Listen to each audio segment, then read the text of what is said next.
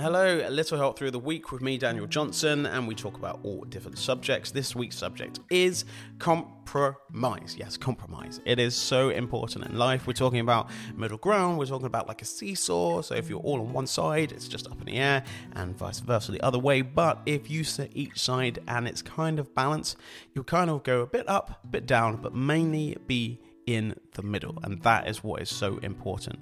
Now, I asked you on Tuesday to work through um, one of your things that you need to compromise. And if you did it, well done. Congratulations to you.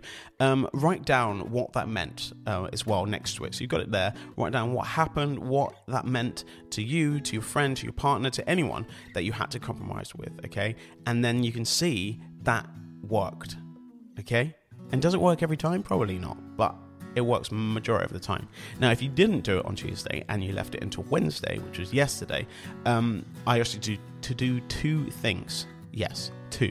Um, and what you're seeing is if you don't do it the first day, then you're having a backlog. You're having to do two, which would have meant you only had to do one if you did it on Tuesday.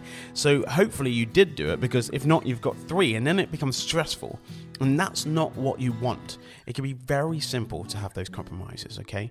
Don't think too hard about it, too long about it. Just figure out how you're going to get to the end point that is going to finish the situation and everyone walks away relatively happy. Not the happiest because they've got a compromise, but that's what it's about. It's that middle ground that actually both of you walk away with something that you go, hey, we've achieved something there, we've got something done, and it is done. And that's what's so important. Don't let them just back up that you got three or four of them by the end of the week because it's way too much to work through. So it is Friday tomorrow. It's nearly the weekend. Anyway, you've got to do another one. So let's do it. See you then.